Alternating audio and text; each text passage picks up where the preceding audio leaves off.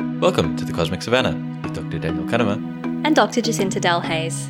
Each episode we'll be giving you a behind the scenes look at world class astronomy and astrophysics happening under African skies. Let us introduce you to the people involved, the technology we use, the exciting work we do, and the fascinating discoveries we make.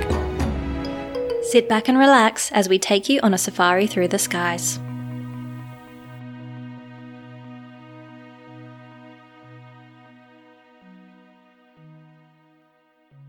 All right, so welcome to episode 34. Hi, everyone. welcome back. Uh, what's happened since we last spoke? We have been nominated for an award, Yes, we've been nominated for an award. for a communications award. Yeah. We have a small request from you, our dear listeners. If you think this podcast is good, or even if you don't, then I'm not sure why you're listening, but that's fine. Everyone's welcome. If you have access to Apple Podcasts, either on a Mac or an iOS device, an iPhone or a, an iPad, it would be very, very helpful to us if you would be able to leave us a review. Just a short one, anything, say kind of what you like or even what you don't like, and give us your rating. Maybe we suggest five stars. Up to you. Uh, you know, up to you. yeah, we would be incredibly grateful if you could spend some time, uh, a little bit of time to do that for us. Speaking of awards, you've also been awarded some MeerKAT time. More MeerKAT time. Oh, well, nice segue, Dan. Mm, thank you very much. yes, uh, so you might remember in episode, what, 32? When we spoke to Jacinta about her work. Nah, it was either 31 or 32. Cosmic Beasts. Cosmic Beasts and Where to Find Them. That's right. We were talking about my paper that came out, which was the discovery of two giant radio galaxies with the MeerKAT telescope. Since then, I applied for some more time with MeerKAT to what we call do follow up observations. So we're looking at the same patch of sky again. We're looking at the same galaxies, but now we're using a different frequency, a, a lower frequency. And this is going to tell us things like the age of the electrons in the system at different points. And this is going to tell us, you know, has the black hole switched off and then switched back on again? What kind of crazy stuff is it doing? How old are these jets? This is going to tell us about the physics of the system and the black hole. Yeah, so we have been, we've just found out that our proposal was approved. There's a priority level A and priority level B for approved projects, and ours is level B. So they'll be trying to sort of fit in our observations in between the priority A ones. But we, we're hoping that within the next year that'll be observed. And so I'll have a nice new sparkling data set to play with and some new science to do. It's awesome. Congrats. Thank you. It's exciting. Yeah, so the way these telescopes work, and it works the same for SALT and a lot of telescopes, is, is scientists need to put together a, a science case. This is something they really want to look at. Uh, and then they put together this proposal. It goes to a committee and they decide who is going to get the time because obviously the time is, is valuable and there is, there is not unlimited time to observe. So your proposal needs to be quite strong and, and you get selected and then you can get the data you're after. Yeah, I think there was something like 300 proposals put forward. So, you know, MeerKAT's very popular internationally, and this is one of the first calls for proposals to be submitted from all around the world. Previously, it was only sort of selected institutes or from South Africa. So, yeah, this was a nice big worldwide one, and, and it just shows that if you build a telescope, they will come. Yeah, it's, I mean, it's it's going really well. I think it's going to be. We, we keep saying it, but the the MeerKAT's just growing leaps and bounds. Yeah, and fascinating science cases that were put forward. Really, really cool. So I, I can't wait for some of those results to come forward and we can start talking about them.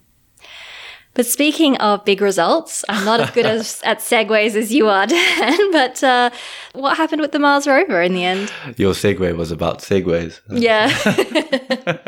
yeah, the Mars rover was great. The the landing. Uh, I mean, if you didn't see it, you really should have a look online. Uh, the the footage. F- firstly, the fact that the thing landed, that they they pulled it off. it was successful. Um, it was successful. You know, we watched the coverage live. The notification that the rover had touched down, huge excitement. Everything had gone perfectly, and and it sent back photos within minutes. Uh, a couple of sort of small photos, low resolution photos, and everyone was super excited about those. And then the excitement kept flowing because in the the next week we just got these incredible like high resolution photos. The first one of the rover while it's being lowered down by the sky crane onto the ground in midair in high resolution, and then followed that up with video of the entire descent, which, you know, so some video of the parachute deploying, video of the heat shield getting uh, released and falling to the ground, uh, then video f- from the sky crane as it sort of does its maneuver, chooses the landing site, and then lowers it down. And then this footage from the rover up at the sky crane and the the sky crane down at the rover, and there's dust and there's gas and there's fire and Whoa. like it's just, and it's on another planet. Like you're in the middle of this device, like which is full of rockets and just. It's so cool. I was, I mean, I was so excited. Like, I stayed up for that press release too, obviously, because there were hints that it was going to be the video. Um, yeah, I mean, and to get that sort of beam back now uh, in in high resolution, and and then of course the the coolest thing about it all is that the scientists who design these rovers, they don't put any effort into that sort of coverage or those sorts of images or No, anything they're far too busy doing their jobs doing with the doing their jobs the for the science. And uh, I mean, it's something obviously we feel very passionate about. Otherwise, we wouldn't be here talking to you. But the the, the public outreach aspect of astronomy and, and space exploration is, is massive these days in the in the era of Yeah. social media. And NASA did a fantastic job. They really did. It was spectacular. But the, but the way they did it, they appointed like, I mean, I, I belittle it, but like they appointed some dude basically and said, listen, if you want to put some cameras on it, that's cool. As long as they don't get in the way of anything else and they don't break anything, like, and they don't cause mm. like any issues. If you can do that, it's fine. You can do whatever you like. So he like went and got off the shelf little GoPro cameras and Oh, stuck them on the rover and sent them to Mars As you do. as one does. I mean, it's yeah, like it's it's very cool, and I think the the success of that sort of coverage, the millions, hundreds of millions of people who viewed it, just shows that this is something that society demands now. If you're doing this level of Yeah. research, Pretty cool stuff. You're Yeah. actually you're actually gushing. Ah, I love it. All right, let's bring it back down to earth now. Somewhat. Sort of. Back into South Africa, we have a guest on the show today, as usual, and it is our very first guest that we ever had on the Cosmic Savannah in episode one.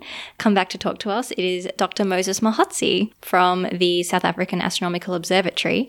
Moses is a SALT astronomer, so he is one of the astronomers who run the SALT telescope at night, and he's going to tell us about what that's like. And uh, he also is going to tell us this time about his scientific research. Yeah, last time Moses joined us was some time ago now. 2019 in season one. Yeah, when we were young. um, and he, he spoke to us a little bit about SALT, the telescope, and, and what it does. Uh, he mentioned a little bit how how the observations go, but that's all changed now with COVID. So he he talked a little bit about the observing through COVID, through the lockdowns, uh, and and how they managed that because SALT kept running and most of the telescopes did. And then, as you said, he we got into his science, which we didn't really get into last time, uh, and he's doing fascinating science. Yeah. He works on, I mean, kind of everything inside a galaxy, the whole life cycle of galaxies, the cycle of the, the gas and the dust and the stars and the molecules. And he kind of studies all of this stuff and how it relates together um, using a dizzying array of telescopes at all different wavelengths, from millimeter and radio to the optical, near infrared. I think even ultraviolet. So yeah, we can hear all about the life cycles of galaxies from Moses. Let's hear from him.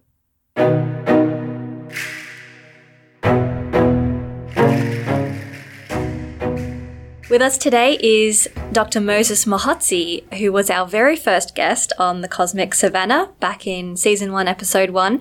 And he joins us again today to talk about his science. Welcome, Moses. Thank you. Thanks for the invite again. Glad to see I didn't scare people away or Yeah, it's good to have you back. Welcome, Moses. Nice to have a chance to catch up with you, see what's changed in your science and in your life in the meantime, and maybe we can get a little bit more in depth as to what you're working on. Yeah, so what has changed, Moses, uh, since the last time we spoke to you? Obviously, COVID hit, and you, you must be still working as a SALT astronomer. How has that changed your your work life? Yeah, so so COVID's been at least for me personally, it's been quite challenging to, to get that going. But I will say that as a as a telescope we've done quite well because compared to other telescopes that are our size, we've been able to utilize a lot of the time that we've been under lockdown to actually get observations done. And our efficiency at observing has not been that far off from our regular observing efficiency. So that's that's been quite challenging and, and interesting as well to be able to do that. Why is that?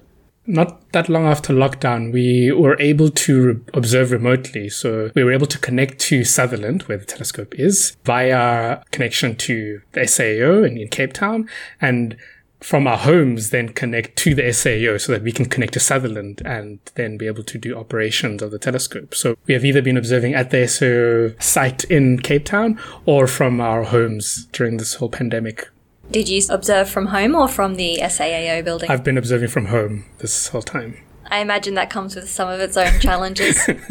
yes, there are definitely some challenges that come with that, including the ambient noise around you is quite a bit of a challenge. And for me, there happened to be some construction work right next door to my place. Oh no! So it's been a lovely time. Uh, because even though we're observing from home, we're essentially, when we observe, we're essentially on night shift. So we observe at night, and then during the day, we have to sleep and the rest of the world continues while we're trying to sleep during the day such as you know neighbors trying to go to work if they're allowed to and people outside doing things and yes uh, it's been it's been quite an interesting time i'm sure but well done for getting through that not to mention just the fact that you don't get a trip up to Sutherland in a nice remote place with some clear skies and quiet and just the yes. chance to escape from the madness for a little bit. Yes, I'm, I'm not going to lie. The past almost a year has been interesting in that you start to appreciate some aspects of Sutherland you may not have appreciated before. Like just being able to be away from everything else and just do your observing. Sometimes it's quite nice to be able to just get away from, from everything. And even our work balance as well. It's the same for observing and even for people who do virtual conferences because normally you're able to get away and people know that you're away, you're observing, you're doing things. However, if you're not quite physically in Sutherland, sometimes there's a thing where people know that you're around and you also know that you're around. So there's a temptation to not be as good mm. with kind of separating those things. And so getting that balance while working from home has been also quite interesting. The other thing that I should mention as well, South Africa's internet probably not being as fast as in some other countries. I've been quite impressed with how we are able to transfer all that data and do this observation from from so far away. Even though there have been a few problems along the way, overall, I think I've been quite impressive. Being able, being able to go to the kitchen, grab something from my fridge, come and sit down and kind of click, uh, and get, get SALT to do something is quite, quite, quite impressive, I think. That is very cool that you're just at home and you're controlling this gigantic telescope out in Sutherland staring at the skies. And scary too, if I may in the beginning, it's like, what if something goes wrong? And it's, I think, for those of us who have to go to on site to observe, just the being at the telescope and hearing the sounds and being able to sometimes go to the computer or system and look at it and turn it on and off. It's very different if it's remote. You you can't quickly check is the weather really like what it looks like from the cameras or is it worse than that, right? The rain sensor goes off. Is it really raining yeah. A lot of small, subtle but important differences. And then even turning things on and off. Um, sometimes if something goes wrong and if to turn something on off, we sometimes we have to physically press a button and we're not there. The one thing that we've been very lucky in that the on-site staff have also been, I think, very accommodating and helpful in that they probably have had a few more duties to do than they would have normally in that if we yeah having some problem where they need to go up. And so that's been quite helpful that there's yeah staff up there a problem that many South Africans are very familiar with, load shedding, oh, yes. where the, the power goes out for several hours at a time. Have you been affected by that at all? Yes. Thankfully, I have a UPS that, that does, I think, help things along. And, and the telescope itself, there's power supplies and things at the telescope. So the telescope itself can can uh, survive, even though when there is a power cut, sometimes there is a bit of a changeover period that can sometimes cause a bit of issues. But in general, it's been probably a bigger fear for at our homes, and especially initially when people couldn't go to the observatory. But now, if you can't cope at home, you, you can go to the observatory and there's space, and there's a remote observing station in there. But for some of our operators, for example, you know, you have you don't have people living in Cape Town, and so it, it is a bit of an issue then because you can't travel many many hours sometimes to especially if you have a family right they have kids that have needs at home a lot of interesting challenges have come up and kind of makes you appreciate sometimes things you didn't appreciate before but yeah things like load shedding definitely throw some curveballs into that. And I, I, had an instance where I was like, oh, my UPS is working, right? Cool. And then I'm like, wait, how long is it going to go for? Is, it, is it, things just to go? But the connection to Sutherland, yeah, when that goes off, that doesn't only affect us because sometimes there's there's also other people at other telescopes observing remotely as well in Sutherland. And for those, there have been a few people who've been who've gone up to Sutherland and actually observed in the, the steerable telescopes. So there's some interesting experiences there of uh, Sutherland and during during COVID and lockdown and no one's around. We should point out that for our international listeners, load shedding is something that happens here just when the, the grid doesn't have enough capacity to power the entire country. So then various areas get their power turned off intermittently for an hour or two at a time, and then it sort of moves on to the next person. so that's something we have to live with here occasionally. Yes, we share the power around. and and and going back another point with the, the whole fact that we don't have maybe as fast as internet as maybe some other countries would have is in the beginning one of the things is how do we make it so that those of us who are not at the observatory whose connections maybe not as good as that are able to observe because a lot of data transfer going on and need to be connected constantly and so i think the team really did a good job on kind of setting things up so that we are able to run software and run things there from from remote because it's not that, that simple uh, to be able to do that. Let's move on to your science, Moses. So, do you actually use SALT for your work? Well, let's start from the beginning. What what do you work on? What does your research involve? If I had to give a one word answer, I'd say galaxies, but uh, a few more words. My work revolves around studying star formation in galaxies, predominantly nearby galaxies, and also how the gas flows in and out of these galaxies and is changed by different processes such as star formation. All right, so breaking that down. So let's start with what what is star formation? Star formation is just stars forming in, in other galaxies because when we when we look at other galaxies, even on our own galaxy, we see that the number of stars in the galaxy aren't constant. Stars, new stars are, are formed, and some of these stars eventually die as well. Um, so you have some galaxies where there's continuous star formation still going. So at this moment, there are stars forming in these galaxies right now, um, and we call these galaxies star forming galaxies. And you have some galaxies where there's a very low amount of star formation happening in these galaxies. You can generally divide galaxies into those kinds of groups. Galaxies that are forming stars currently and galaxies that are not forming stars currently. And we should point out that you say that, I mean, stars are forming. This, this is a, a process that takes millions of years. Um, it's, it's not like they're just, I mean, they are popping up, uh, you know, at a rate of generally sort of one a year. But, you know, for one star to form from the collapse of a big cloud of gas takes millions and millions of years. Thanks for mentioning that. It's not as exciting as maybe the deaths of stars, where you can maybe see, ah, there's an explosion over there, it's a supernova, or, or some stars dying. A lot of the way we study this is through looking at young stars. So we, we can't necessarily see stars forming at this instant, but what we can see is stars that we know have formed much more recently than other kinds of stars. So when we look at galaxies, we try and see signatures of stars that are very young. And that is what we use to um, infer things like uh, star formation rate uh, and, and other ways as well. But what, what we have when you look at the universe is just a snapshot and the snapshot gives us it's kind of like if someone took a photo of everyone in the world right if you're trying to study human beings you'd have to use the, all the information you get from this photo including babies and old people to kind of give you an idea of what's happening with human beings and it's the same with star formation and other processes in the universe as we take a photo and then look okay look there are the babies there they're, if they're small babies, you know that they're babies formed recently, right? So new humans were born recently.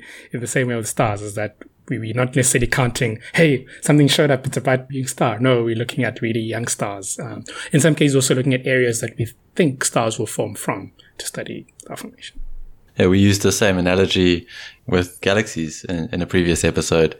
Oh, yeah, Paolo, Paolo Serra. Yeah, so if, if we're looking at galaxies at different times, just by taking doing sort of population dynamics, right? Yeah. Looking at population at different times, and the same thing applies for stars. So you know we we don't get to watch the things evolve uh, in our lifetime, so we yep. we look at them at different snapshots. That's a, a, big part of astronomy. That's true, and another element to that is, is all except for our Milky Way and the very closest galaxies. For most other galaxies, we don't even see the stars individually, so we have to take the light from all the stars in the galaxy figure out well what fraction of this light comes from stars that are very young what fraction isn't these regions show signs that there are young stars forming there uh, or not and we have to use all of these techniques and ways to figure out whether there's star formation because we can't individually count stars from galaxies or see stars in an individual way. So it really that complicates matters and can, can lead to some interesting uncertainties sometimes when you're trying to figure this stuff out. If I understand correctly, you're looking at how these stars influence the galaxies that they live inside. Is that correct? Yes, that's one of the areas. Is, is yeah, how the stars primarily how they influence the gas in these galaxies because we understand that gas is a very important component of how galaxies are and their evolution. For example, when we look at the galaxies that don't form stars, we see that there's an, they don't have much cold gas in them. Whereas galaxies that form many stars, we see that there's a lot of cold gas in these galaxies. And so we know then that we need this cold gas to be able to form stars. So if these the stars that are present in the galaxy affect the gas in a certain way to either change whether it's hot or cold, or sometimes what can happen is that galaxies may lose their gas and gets blown away or removed from the galaxy in some other way.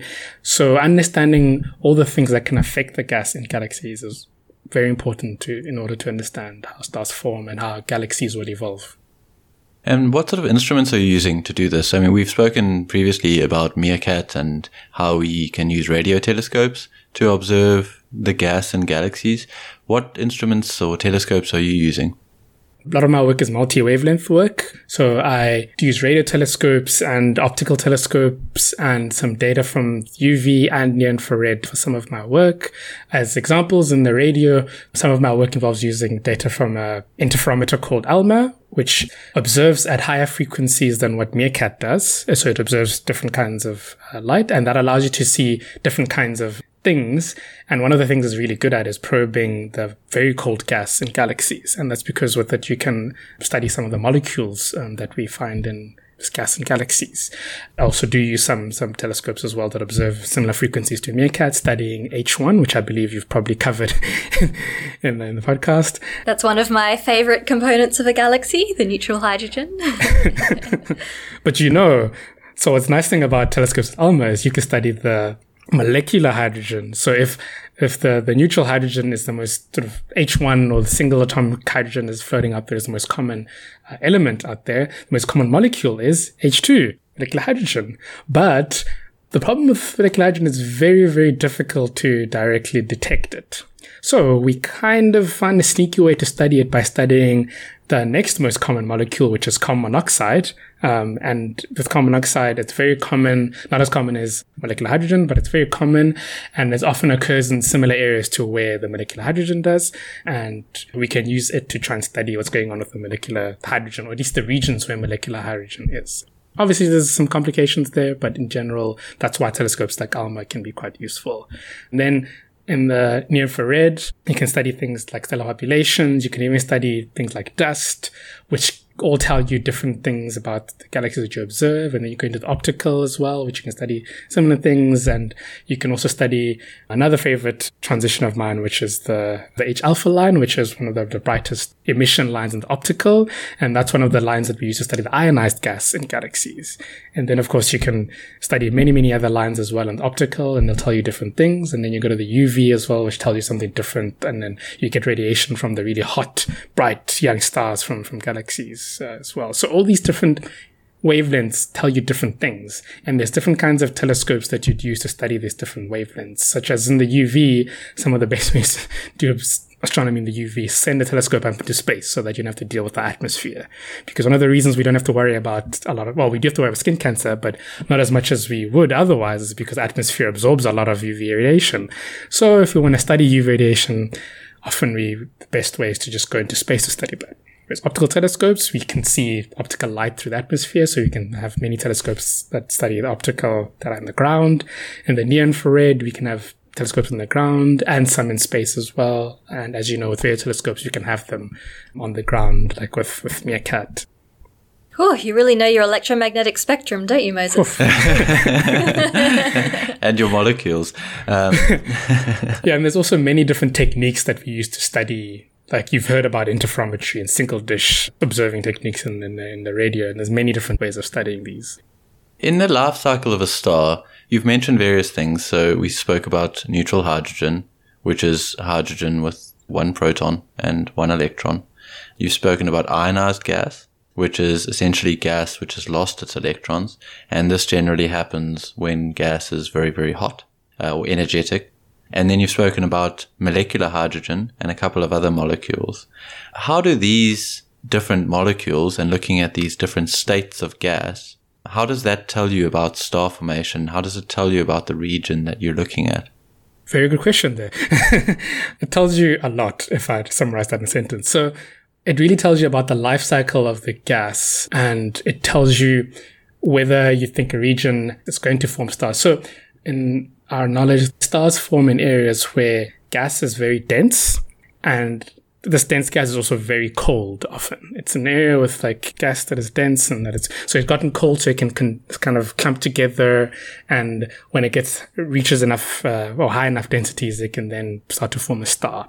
So if you have, if you're looking at an area of a galaxy and you see that there's a lot of hot gas, which is often it's ionized gas, that's unlikely to be an area where you will have uh, young stars that are forming versus an area which has a lot of cold gas.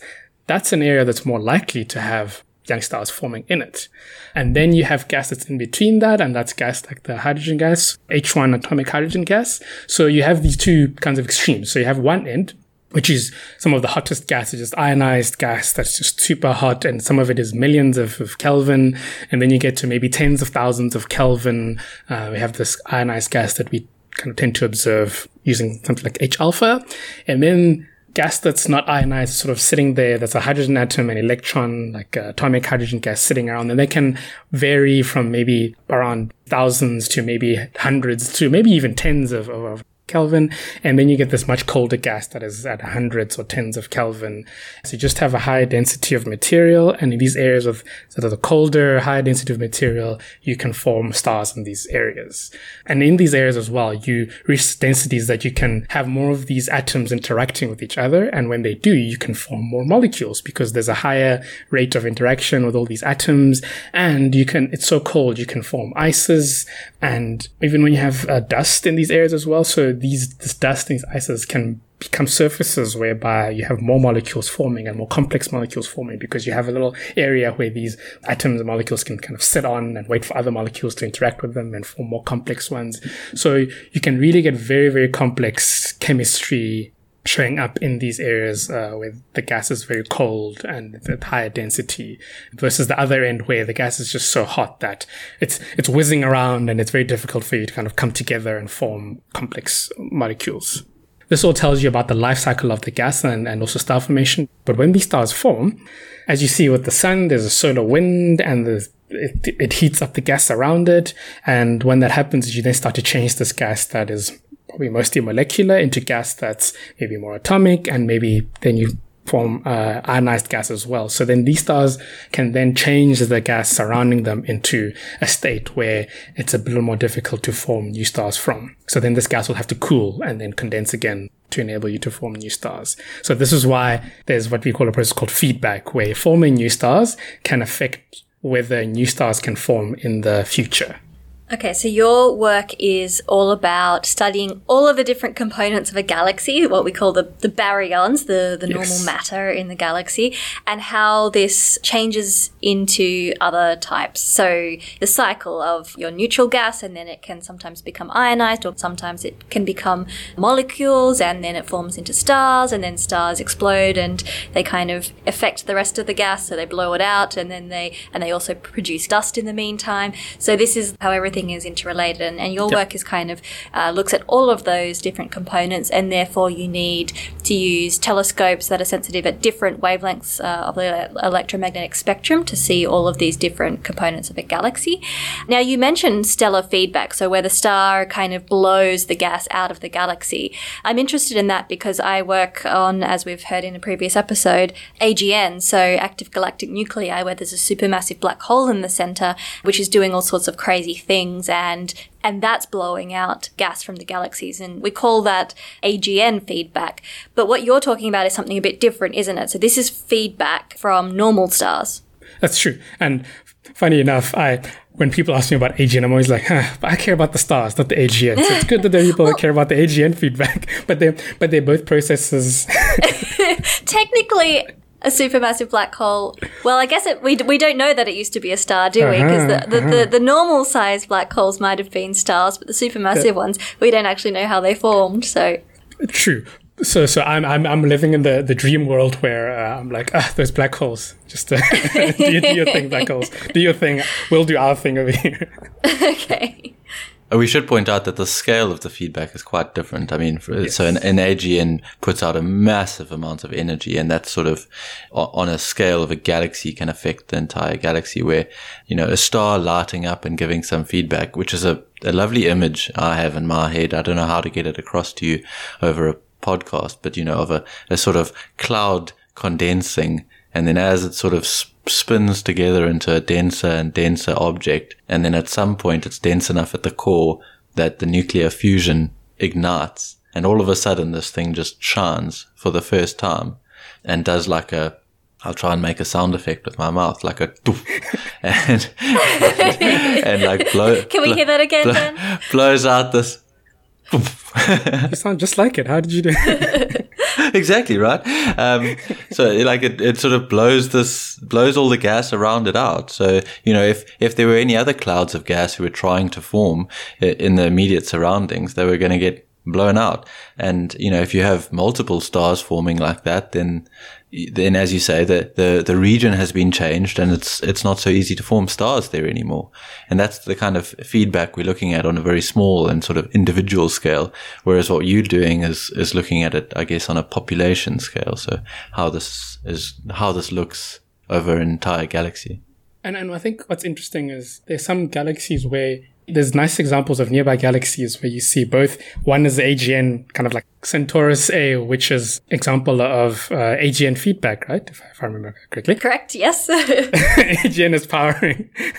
you can see these massive lobes in the radio of just gas being expelled. But in starburst galaxies, you can also see examples if you then look at maybe in the H alpha or other kinds of tracers, massive plumes of ionized gas being ejected from a galaxy, and all because of like, huge amounts of star formation in the inner parts of a galaxy, where you form so many stars, and a lot of the stars are very big and massive that they affect enough of the, the gas that it's it's kind of a galactic scale wind or outflow. You can go from this very small scale, oh, there's a little star that just formed there. Ah, what a cute little thing, and it's affecting its uh, surrounding medium. To whoa, there's a lot of them forming, and a lot of them are like affecting the ISM, and it, it's to the scale where there's material being ejected from the galaxy, and that's I mean some of the work that we do studying these starburst galaxies, and some of them just have so much star formation going on that they're like yeah they're blowing out material.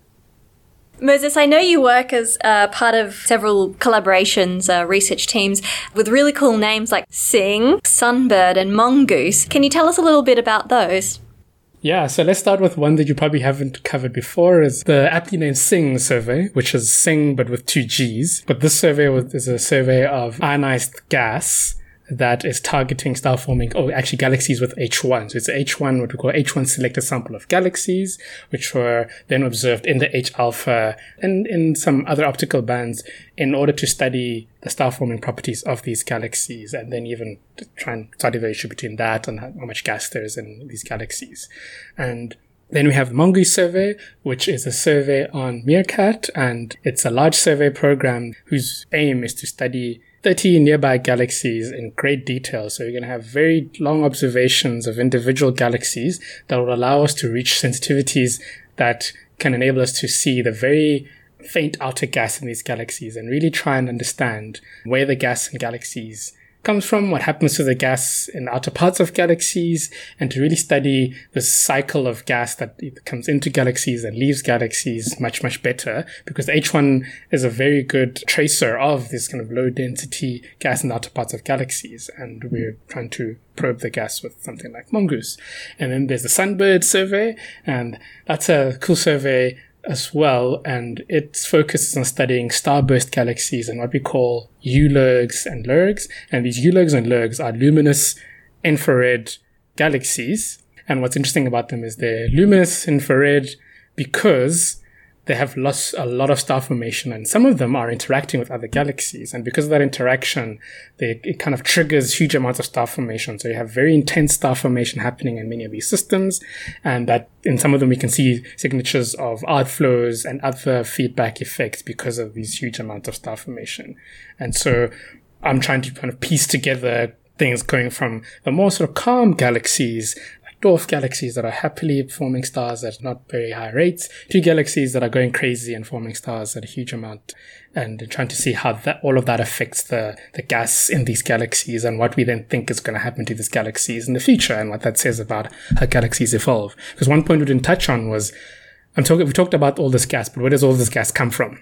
Because if you keep forming stars, at some point you kind of run out of gas to form stars with, right? So then one of the questions is then, well, how do these galaxies that have been forming stars for a long time get new gas? And one of the common ways we find is that there's interaction. So the smaller galaxies come by and then get, get sucked in and then the gases sucked into the bigger galaxy and used to form new stars. But some people think maybe there's other gas that's also being sucked in from what we call the cosmic web. So not necessarily in individual galaxies, but out there in the, the larger structure of the universe. And so trying to understand those things and trying to understand, well, how much of the gas is coming from these small galaxies being sucked up and how much of it is being rejected from these galaxies is very important to study um, or to understand how galaxies evolve. Fantastic. I'm kind of envious, Moses, that you get to use all of these, this data and these surveys and these telescopes that make images of nearby galaxies because then you can see them in really beautiful detail. The galaxies that I look at often are very, very far away and they just look like a tiny point, a tiny dot on the sky and you can't see any of the cool things that you see. So I'm a little bit jealous. You get to look at some beautiful pictures of galaxies. Yes, that's completely agree and love being able to see those galaxies. And even when I'm observing at, at SALT and it's uh, someone else's program and we're observing some beautiful galaxy, I'm like, oh, that looks so cool. I should, I should go and observe this guy.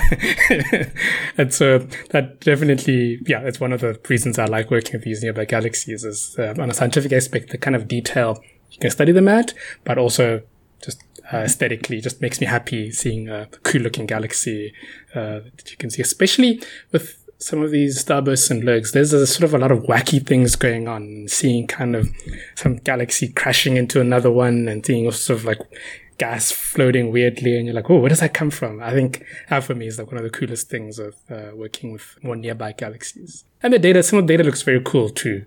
I mean, not for everyone, but sometimes seeing like a nice IFU like spectra uh, sitting there, it's like, oh, look at those cool emission lines sticking there. So even even the the sort of less obviously beautiful data can look quite cool in my my humble opinion. It's probably worth bringing up since we've got an expert with us. The James Webb Space Telescope. I mean, that's going to be insane for this kind of work.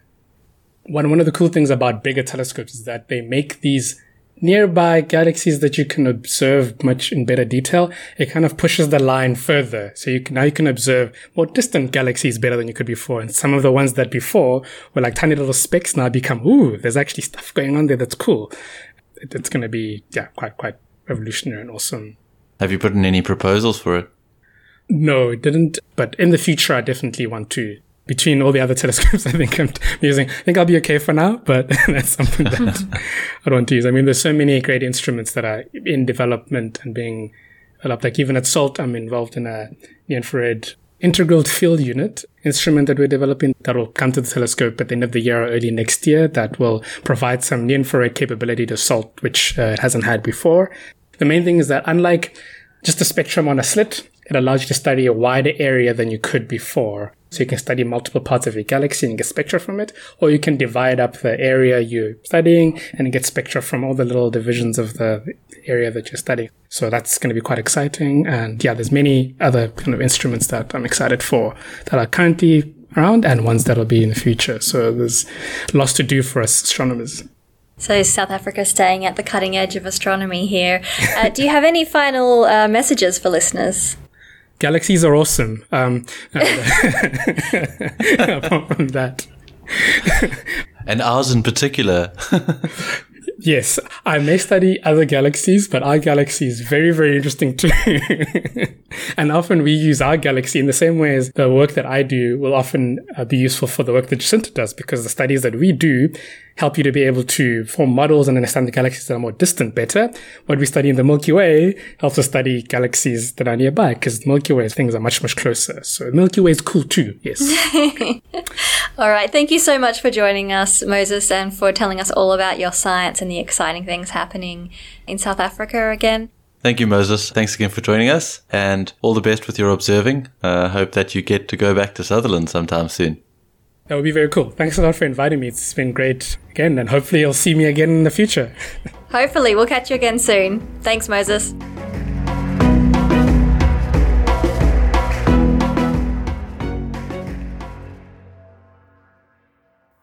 So great to hear from Moses again.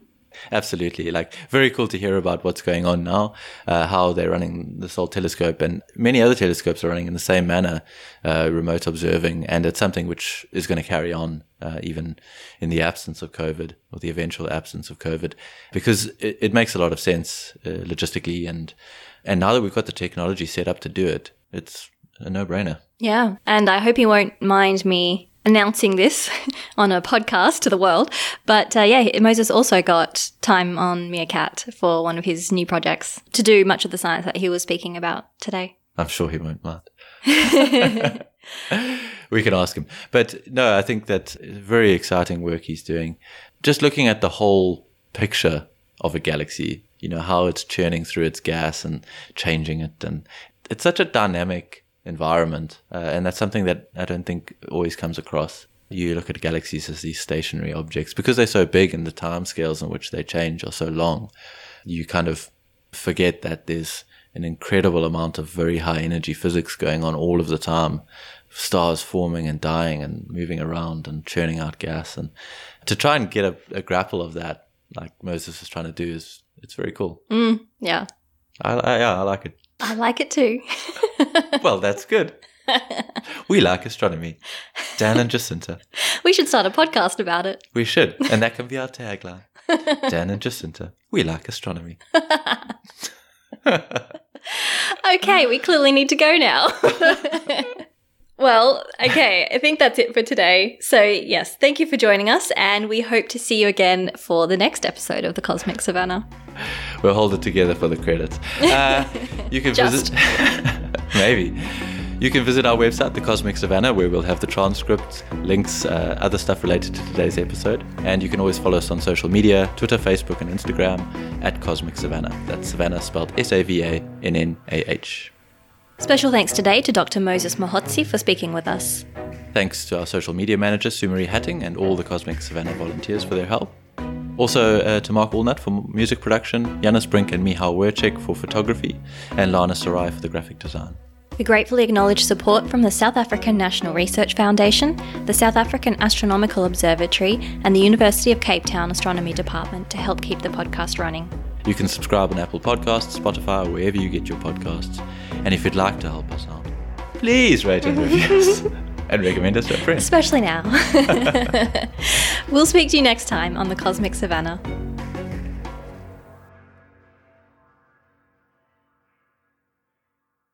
You're all flustered. Why are you all flustered? I lost concentration. what were you thinking? I don't remember.